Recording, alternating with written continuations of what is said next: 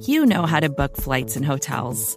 All you're missing is a tool to help you plan that unbelievable travel experience. That's why you need Viator. Book guided tours, excursions, and more in one place. There are over 300,000 travel experiences to choose from, so you can find something for everyone. And Viator offers free cancellation and 24 7 customer support for worry free travel. Download the Viator app now and use code Viator10 for 10% off your first booking in the app. Find travel experiences for you. Do more with Viator.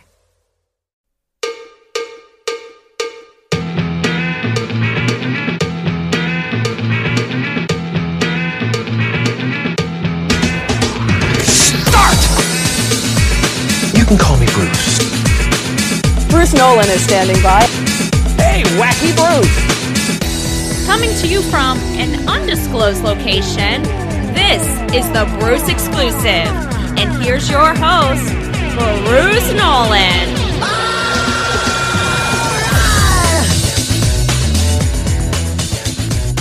Ladies and gentlemen, boys and girls, children of all ages, welcome to another edition of the Bruce Exclusive, a Buffalo Rumblings podcast. I'm your host, Bruce Nolan. You can find me on Twitter and Instagram at Bruce Exclusive. Welcome back. You know, we've been all caught up in the Buffalo Bills bubble, but now the bubble has to pop. We got to take a look around the AFC East and see what the teams that are currently looking up at our division champion, Buffalo Bills, did in their attempts to climb the mountain. So that's the first thing we're going to do today. We're going to talk about the AFC East divisional opponents. Then we're going to take a break. And then I have something not football related that we're going to talk about, not even sports related that we are going to talk about. I will give you a warning at that time, and you will have the option to be able to turn off this podcast if you do not wish to consume that content, or if you have children listening who you would prefer to not consume that content. But we are going to dive into the AFC East draft classes, starting with the New York Jets. As a recap, in round one, they made three, not one, not two, but three first round picks. Sauce Gardner, cornerback from Cincinnati at number four. Garrett Wilson, wide receiver, Ohio State at number 10. And then traded up and took Jermaine Johnson II, defensive end, Florida State at 26.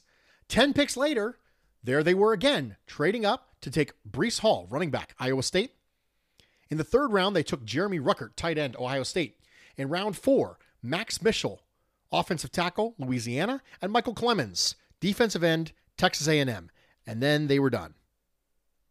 Seven picks, but all in the first four rounds.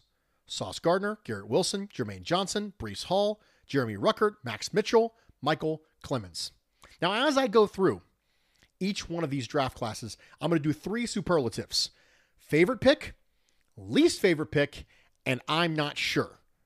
Those are the things I'm going to break down. Now, when I say favorite pick for the AFC East team, I'm going to say favorite pick as in if I were a fan of that team, this would be my favorite pick. Obviously, as a fan of a rival team, I would like all their picks to be colossal busts because I have a rooting interest. But I'm taking off the rooting interest hat and I'm putting on the okay, I'm a fan of a different team, but if I wasn't, if I wasn't someone who had a rooting interest, if I was a fan of this team, what would be my favorite? If I was a fan of this team, what would be my least favorite? And if I was a fan of this team, what would I not be so sure about? For the Jets, my favorite pick is Sauce Gardner. Now, I know it's obvious that the first pick would be the favorite in a lot of cases, but Sauce Gardner is an extremely important pick for the New York Jets. Robert Saleh comes from the Pete Carroll 4 3 cover 3 principal defense, and his corners were terrible last year. The Jets had one of the worst defenses in football using essentially any metric. And it's extremely important that they get help on the back end. Now, they have their prized free agent signing from last year from the Cincinnati Bengals, Carl Lawson, coming back from an injury. So they knew they were going to get reinforcements on the defensive line that already includes Quinnen Williams. But they needed to get help on the back end. And Sauce Gardner allows them to do those things. I think Sauce Gardner is probably one of the best zone corners in the draft, maybe the best zone corner in the draft. For as much as everyone loved watching him in man, I think there's a reason why Derek Stingley went at three and Sauce Gardner went at four. I think it's because Derek Stingley's a better man to man corner, or at least projects as that, than Sauce Gardner.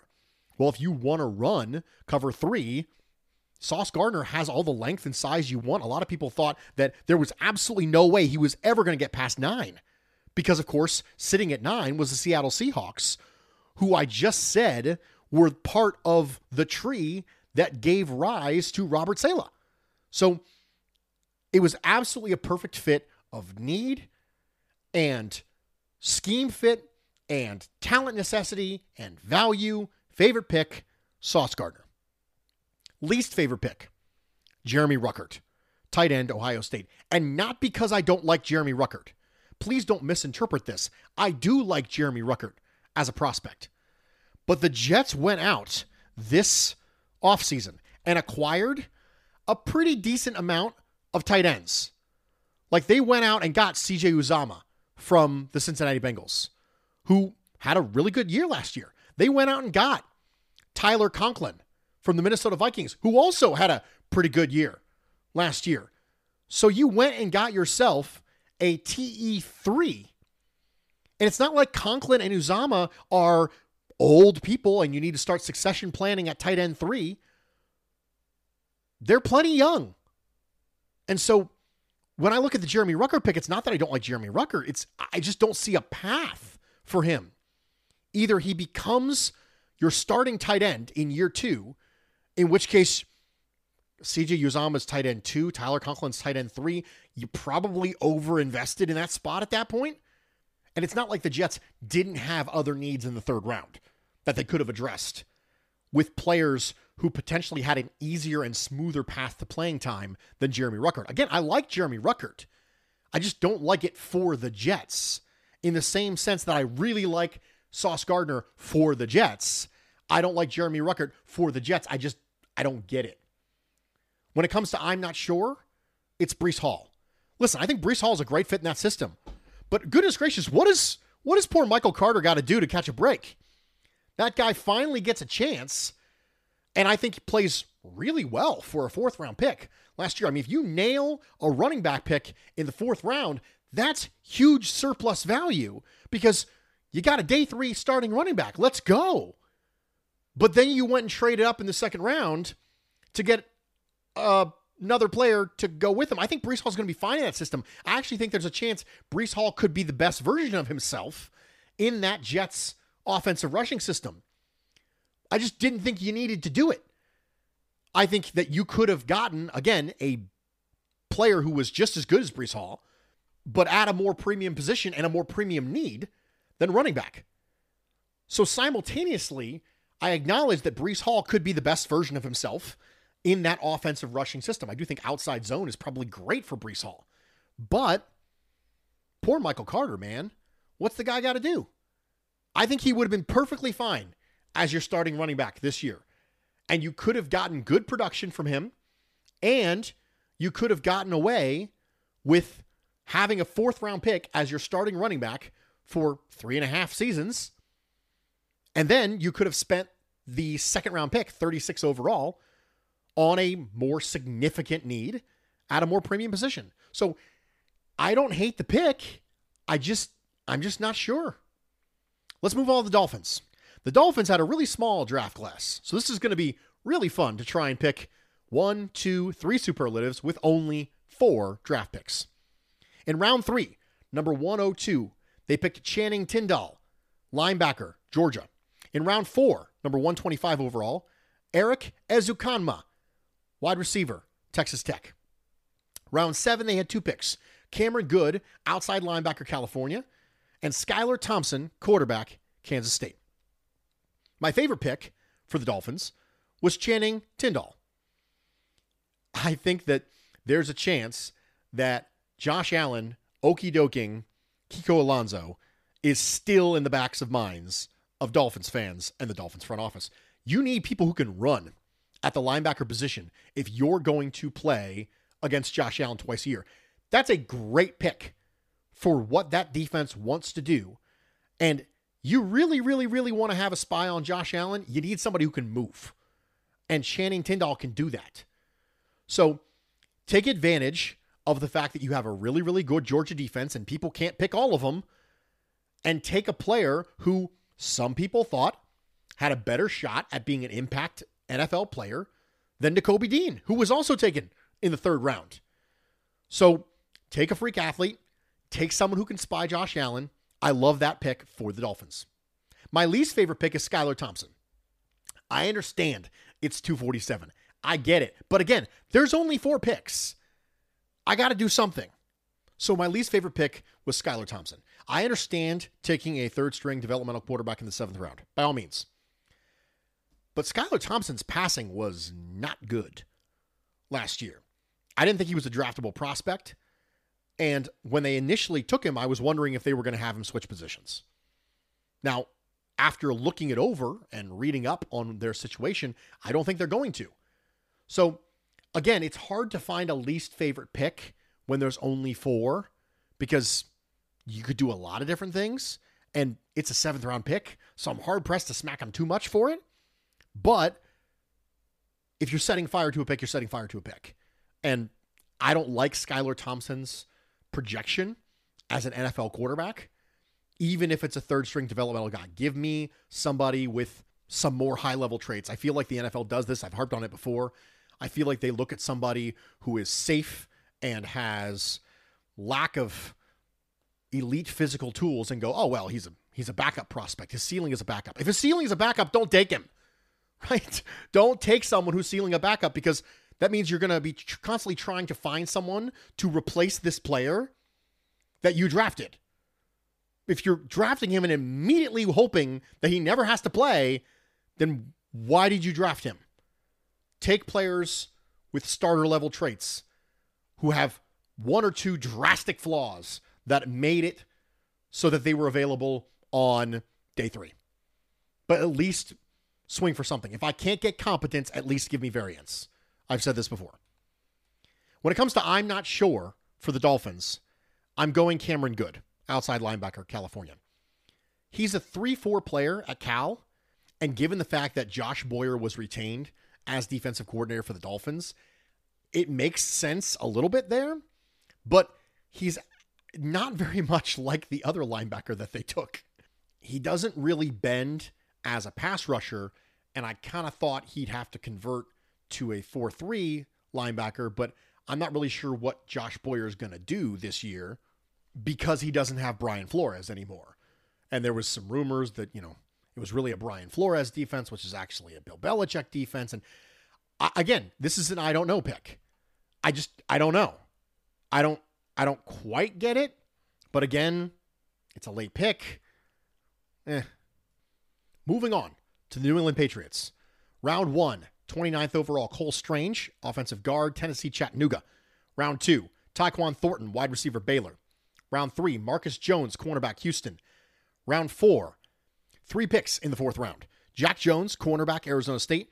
Pierre Strong, running back, South Dakota State. Bailey Zappe, quarterback, Western Kentucky, 137 in the fourth round. In round six, they also had three picks Kevin Harris, running back, South Carolina. Sam Roberts, defensive tackle, Northwest Missouri State. Chasen Hines, center, LSU. And then the seventh round at pick 245, Andrew Stueber, offensive tackle, Michigan. My favorite pick was Tyquan Thornton out of Baylor. Yes, you can make an argument that this was a reach based on where you had seen him being projected moving forward, but the Nelson Agholor thing didn't really work out for the New England Patriots. And they want to isolate the variable when it comes to Mac Jones's downfield passing. Now, I know that we all just kind of think that Mac Jones is just not someone who's going to be consistently making downfield passes in the NFL. But the Patriots need to make sure that it's a Mac Jones thing and not a weapons thing. So they went out and got Tyquan Thornton. Now, you might look at Tyquan Thornton and his size profile and think, yikes, tall, thin, fast, not historically a good combination. But 428 in the 40, and it shows up on film. He's very fast, he's very vertical. They want to isolate the variable not just about Mac Jones in general, but about a specific trait of Mac Jones. And I think for their situation, this is the pick I would argue I like the most. My least favorite pick, Bailey Zappe. Sam Howell was on the board. I just I, I don't get it with Bailey Zappe. I really don't. I, I mean, if you want to take a seventh round honor, maybe, but I, I just finished talking about the way the NFL views backup quarterbacks and how I absolutely just don't agree with the way that NFL views backup quarterbacks. Bailey Zappe falls into that. Crazy production. But I just I look at the physical tools and I say, okay, do you think you're going to get another Tom Brady? At least he was tall. But Bailey Zappe, I just I don't see it. I just don't see it at all. And to me, you're just setting fire to a fourth round pick. The I'm not sure pick is Pierre Strong. I like Pierre Strong. But much like the Breece Hall pick for the Jets, did anyone look at the New England Patriots and say they need reinforcements at running back? The Patriots picked two Pierre Strong in the fourth, and then Kevin Harris again in the sixth. They have 9 million running backs. They have three to five running backs on that roster every single year that I'm like, yeah, yeah, they're fine. And they don't specialize in any particular one of the running backs when it comes to offensive philosophy. They mix and match. But that running back room is now Damien Harris, James White, Rhamondre Stevenson, Pierre Strong, Kevin Harris, and JJ Taylor. Pick any three of those and I'm fine with it. Any three of those at all, and I'm completely fine with their running back room if I'm a Patriots fan. It's just it's just a redundancy when it comes to that. And I don't I think Pierre Strong's a good player. But Damien Harris is a really good player and consistently underrated. Rhamondre Stevenson, good player. James White has consistently been one of the best pass catching backs in the NFL. Now he's coming off a hip injury. But you also have JJ Taylor and you drafted Kevin Harris. It's just a lot of redundancy, and I feel like you're going to end up cutting players. It's going to create inefficiency in resource allocation because you decided to do that. So we went through the Jets draft class. We went through the Dolphins draft class. We went through the Patriots draft class. I have some overarching thoughts. First off, the Buffalo Bills are now simultaneously the hunted and the template. And that's an interesting position to be in. New England didn't have the horses to cover Buffalo. They went out and got two corners. Miami got an incredibly fast linebacker because, as mentioned before, they might still be scarred from watching Josh Allen okey doke Kiko Alonso. The Jets loaded up on offense around Zach Wilson to find out if he's the guy and isolate the variable. Like the shadow of the Patriots previously hung over this division, so too now does the Bills shadow. Not as long and not as ominous, but growing and intimidating enough that you want to simultaneously stop it and also emulate it. The second thing, you have to decide for yourself whether or not you want to count Tyreek Hill for the Dolphins as part of the draft class or not. Because they did utilize draft capital to get him. I have a tendency to look at acquisitions like that as more of a free agency acquisition accompanied by the loss of a draft pick. Because free agency acquisitions are known quantities and draft picks are not. When you talk about draft picks, it's all about projection.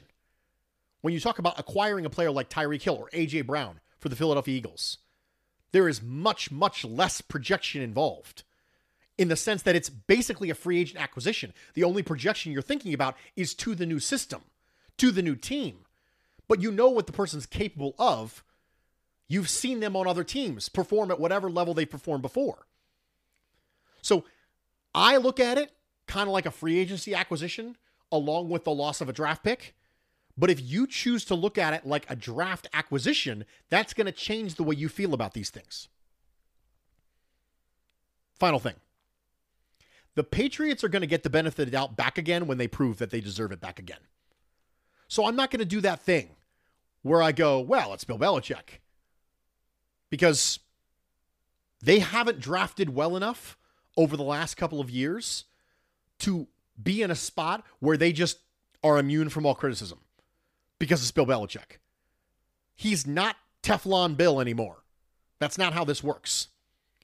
So if I want to look at him and go, Bill, what are you doing with the Pierre Strong thing? Not that Pierre Strong's not a good player, but what are you doing? If I want to look at him and go, oh, what are you doing with Bailey Zappe? I'm gonna. And the argument that, well, he's Bill Belichick, that that's not the end of the conversation. You're not allowed to say, hey, that's Bill Belichick. What do you think you're doing criticizing him? You're not allowed to do that. There's enough tape on the Patriots draft that you're not allowed to say that they deserve all the benefit of the doubt. So those are my overarching thoughts on the AFC East draft classes. Now, we are going to take a break. We're going to come back. After the break, we're going to have a non football related discussion.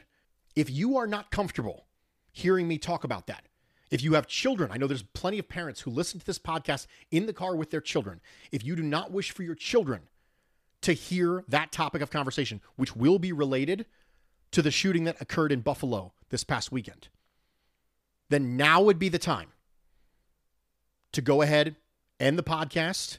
We'll pick up next week, and you can avoid any of that content that you do not wish to consume. We will take a quick break. We'll be right back. Stick with me.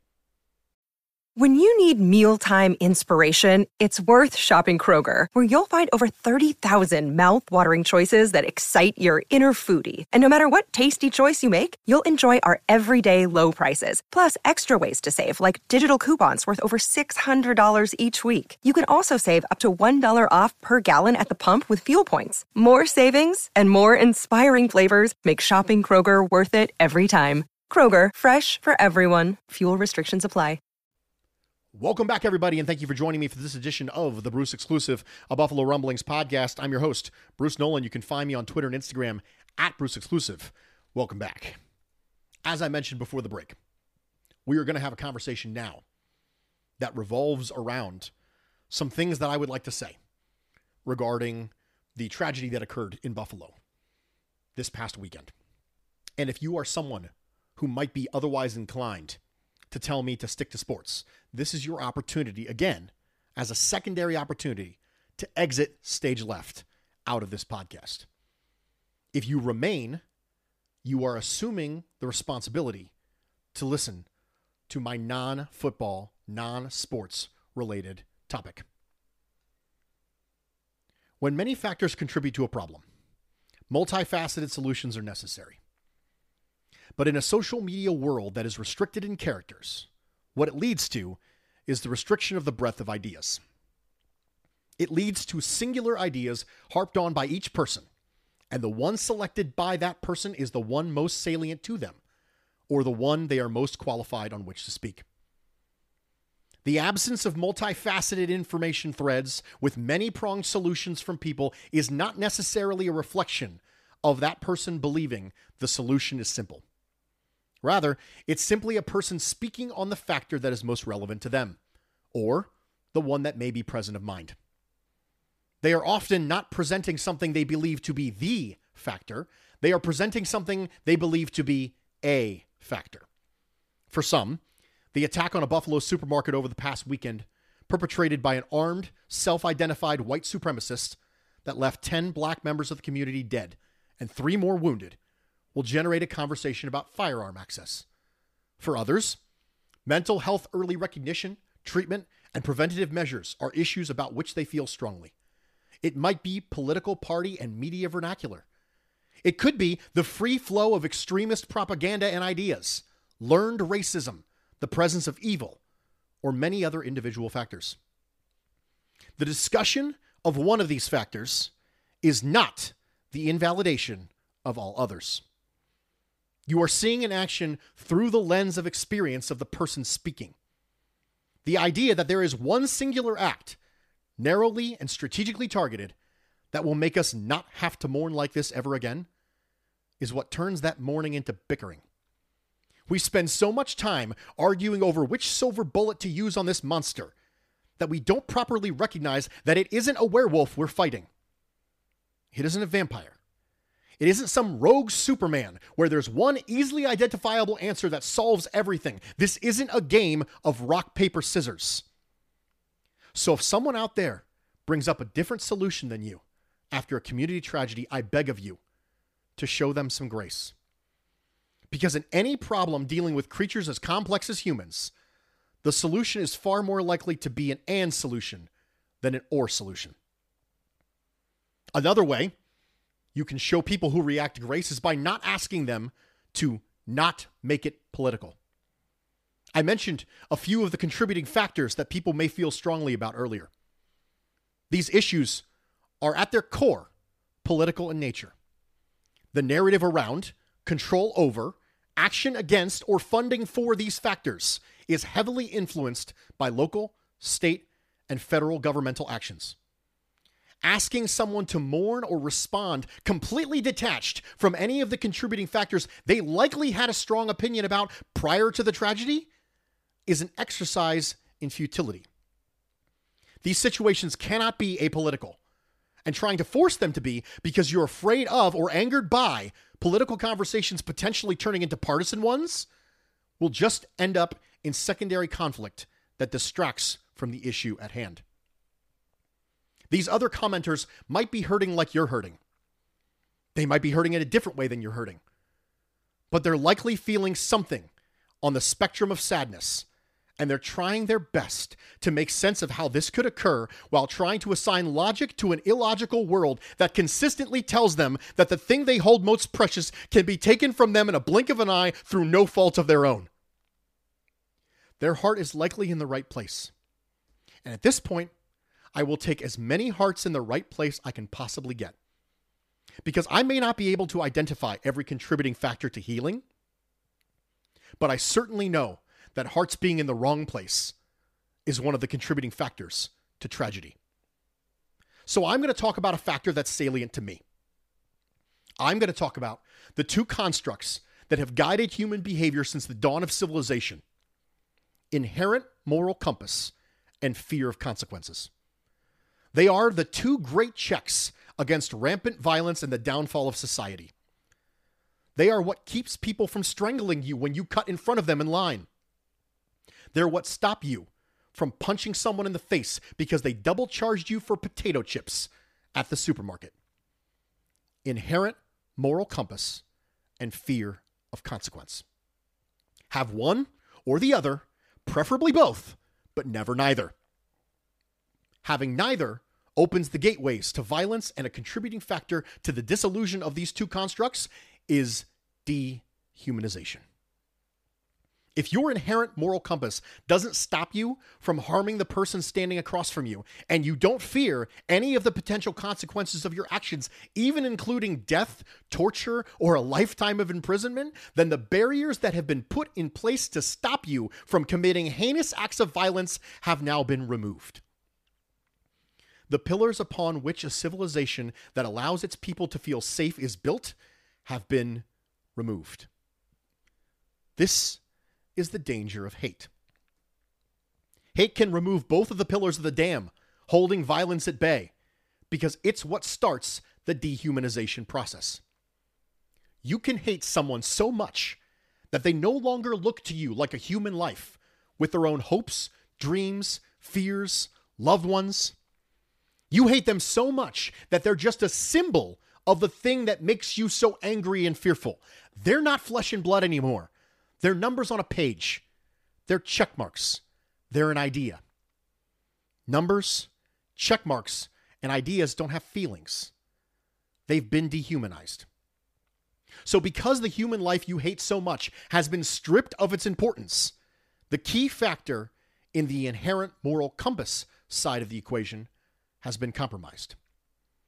But this hate caused dehumanization can also create the perception of ideological warfare. You see, if that person at the grocery store isn't a human, but rather an idea, fighting an idea can be justified by those who believe themselves to be virtuous executors of what is right. And if I'm fighting for what is right in an ideological war, I should be willing to sacrifice myself for the cause, right? If it really means that much to me, if I truly believe I'm fighting for a cause bigger than myself and I'm making the world a better place, why wouldn't I be willing to sacrifice myself? And so the second barrier, fear of consequence, is now removed. both of the things that keep violence in check are removed because of dehumanization. The idea that human life can be minimized seeps its way into our system like a poison. Our emotional immune system is taken completely offline by our consumption of hate. And so the actions that would be stopped by a healthy emotional status manifest themselves now. The things we never would have dreamt we'd do have not only become justifiable, but logical, necessary even because we're poisoned. We're poisoned because somebody else told us that any present or future potential suffering is the fault of some person we've never met. They told us that if it wasn't for that idea, the world would be a better place. And those people out there, they're not human beings with intrinsic value after all. They're representation of an idea. So they can be easily discarded. Dehumanization. People who have different religious, political, economic, cultural, and social statuses, preferences, leanings, they're defined only by their differences and nothing else until the differences are all that they are. They cease to be any of the things that make them human and are instead just an example of the ideas that you hate. The things that make them different from you take away their humanity far more than the things they have in common with you reinforce it. So, as I did at the opening to this monologue, I once again acknowledge that the devaluation of human life is not the only contributing factor to tragedies such as this, but it's one that's important to me because it's my lens. It's how I see the world. When I look at the conversation on social media, that's one of the things I see first. And other people are going to see something different because their experiences are different. And we should listen to those people whose experiences are different than ours because it's one of the ways we can help stave off the dehumanization that is pushed all around us. Because whenever you see someone justify violence, whether it be online, in a book, in a manifesto, in a speech, it will likely be partnered with a statement that indicates that the target of that violence has been reduced to an idea. Maybe it's their political leanings, maybe it's their nationality, their sexual orientation, their skin color, their religion. In the case of the Buffalo shooter, it was skin color. He justified murder because of melanin content. When I say it like that, it sounds like it's not even a real statement. It sounds like it's fake. But that's what broad brush classification does when it leads to dehumanization. It's not just lazy, it's dangerous. Because ideas don't have individual experiences, people do. And listening to those experiences can help keep humans human in our eyes. But he was listening to different voices than the ones that would have kept his victims as human in his eyes. Do you want to know one of the reasons why diversity is a strength? Because if we knew people, really knew people who were different than us, it'd be a lot harder to hate people who shared commonalities with the people we knew because it'd be harder to dehumanize them. They'd remind us of the people we knew, even if they didn't remind us of ourselves. It's a lot harder to say, I hate all liberals, if your neighbor who helped you shovel your driveway and came to your son's birthday party is a liberal. It's a lot harder to say, I hate all black people, if the coworker who gave you half their sandwich when you left yours at home and covered for you when you ducked out early to pick up your sick kid from school is black. And if you can't dehumanize them as a group, it's harder to enact violent plans against them as a group. Even if you didn't get along better with your neighbors, if they're drastically different than you, you might get along better with the rest of the world if your neighbors are drastically different than you. Because there's a higher probability you'll listen to and you'll know people whose experiences don't match your own. But in the absence of knowing people, that broad brush classification is what some believe because it's what they consume. And it's what they consume because it's what's preached to them. And it's what's preached to them because it's easy to digest. And it's easy to digest because it's lazy and requires little to no effort on the part of the consumer. A man much wiser than me told me one time that an existence is made up of millions of binary choices between what is right and what is easy. And it's easy to see people as an idea because it doesn't require that you get to know them at all. You can just let the communication whispering in your ear tell you whether or not that person you're looking at is good or bad based on the bucket into which the puppet master placed them. So let's not shirk our responsibility. Let's refuse to be puppets. Let's choose the right path instead of the easy one. Let's not simplify people. Let's not reduce them to an idea so they can be dehumanized in our eyes because we know where the easy path leads. We have seen where the easy path leads. Instead, let's listen to people and let's know them. Because humans are a complicated and diverse collection of memories, traits, skills, ideas, and preferences. And let's acknowledge that there is messaging out there that doesn't want you to know people before judging their worth.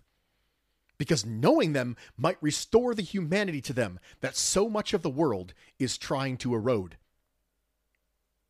Let's give back the humanity to any that have lost it in our eyes and identify and reject openly any and all messaging that attempts to decide for us the humanity of an individual based upon only one of the many things about them. Let's be a little more human, and let's choose to recognize the humanity of those around us. Even if humanity is the only thing we have in common, it's enough. It absolutely has to be enough.